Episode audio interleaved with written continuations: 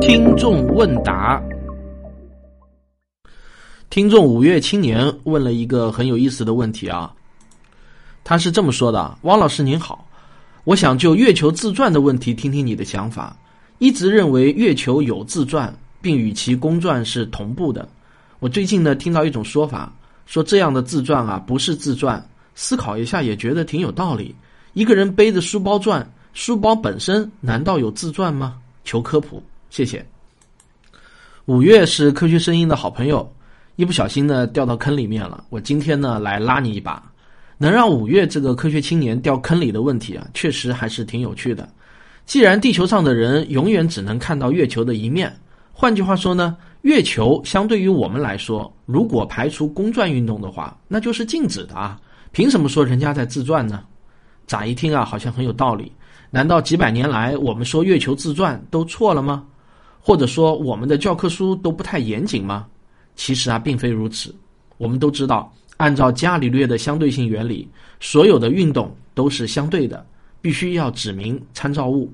用流行的话来说呢，就是不指明参照物谈运动啊，都是耍流氓。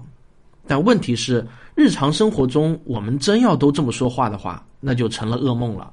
比如啊，我说我早上出去运动了一下，这个呢没有指明参照物，耍流氓。我要这么说，我早上出去相对于路面运动了一下。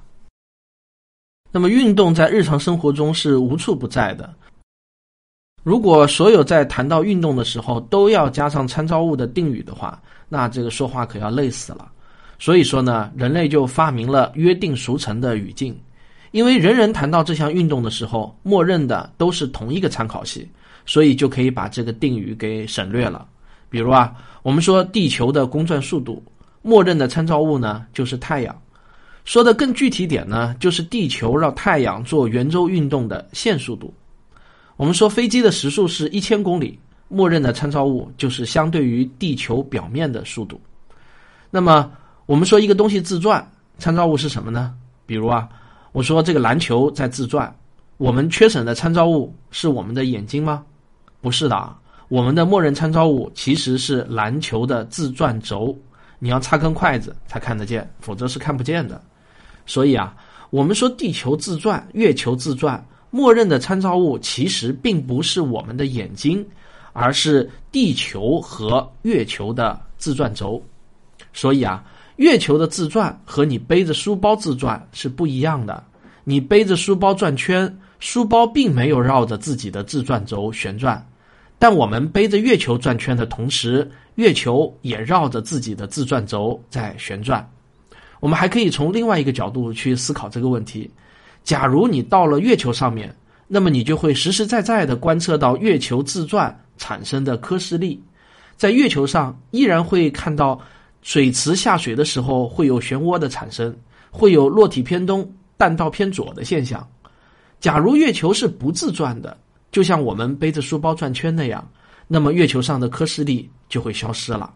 所以啊，我们的结论就是，月球确实是在自转的。由这个问题呢，我又想到了另外一个广为流传的误解。我们经常会听到有人说，其实托勒密的地心说也是正确的，地球绕着太阳转和太阳绕着地球转其实并没有什么不同。地心说和日心说的差别，只不过是设置的参照系不同罢了。日心说无非就是计算起来更加方便而已嘛。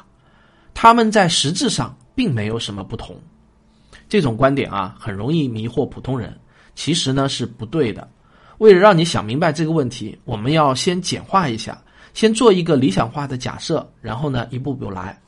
我们先假设现在地球是不自转的，那么。地球啊，依然是绕着太阳在转。这时候，你能不能通过转换参考系的方法看成是太阳绕着地球转呢？当然不能。你想一下，假如有一个人绕着你转，那么你盯着他看，你眼里看到的景象和他眼里看到的景象是一样的吗？当然是不一样的。托勒密的地心说模型就是假定地球是静止不动的，没有自转。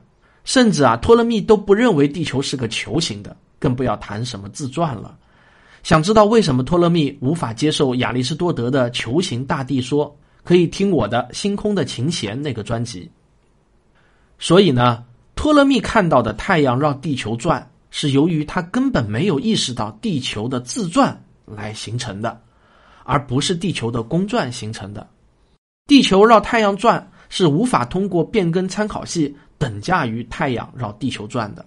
如果用更深一点的物理学知识来解释的话，那就是匀速圆周运动与匀速直线运动有很大的不同。匀速圆周运动实质上是一种加速运动，它必须要有指向圆心的向心力来维持。当然，地球还不是匀速圆周运动，是变速的，但实质是一样的。所以啊，地球和太阳的运动不是相对等的。讲到这里呢，我突然也想学一下卓老板，给你们留两个思考题。第一呢，有人会说，地球其实并不是真正的绕太阳转。而是太阳、地球绕着它们共同的质心旋转，这话当然不错。那么如此一来，是不是地球和太阳的运动又可以对等了呢？第二，如果有一个数学家就非要把地球看成是完全静止的，然后用数学拟合的方法，精确的设计出太阳系中天体运动的数学模型，从而可以精确的预测天体的位置，那么我请问？他能不能成功呢？请把你的想法写在评论区。下周呢，我会选几个精彩的回答念出来，让你的想法也跟所有人分享。好了，本周的听众问答呢就到这里，感谢大家的收听，我们下周再见。对了，听众问答也是可以打赏的啊！如果你觉得解决了你心中的疑惑，对你有帮助的话呢，也可以给我打个赏，谢谢。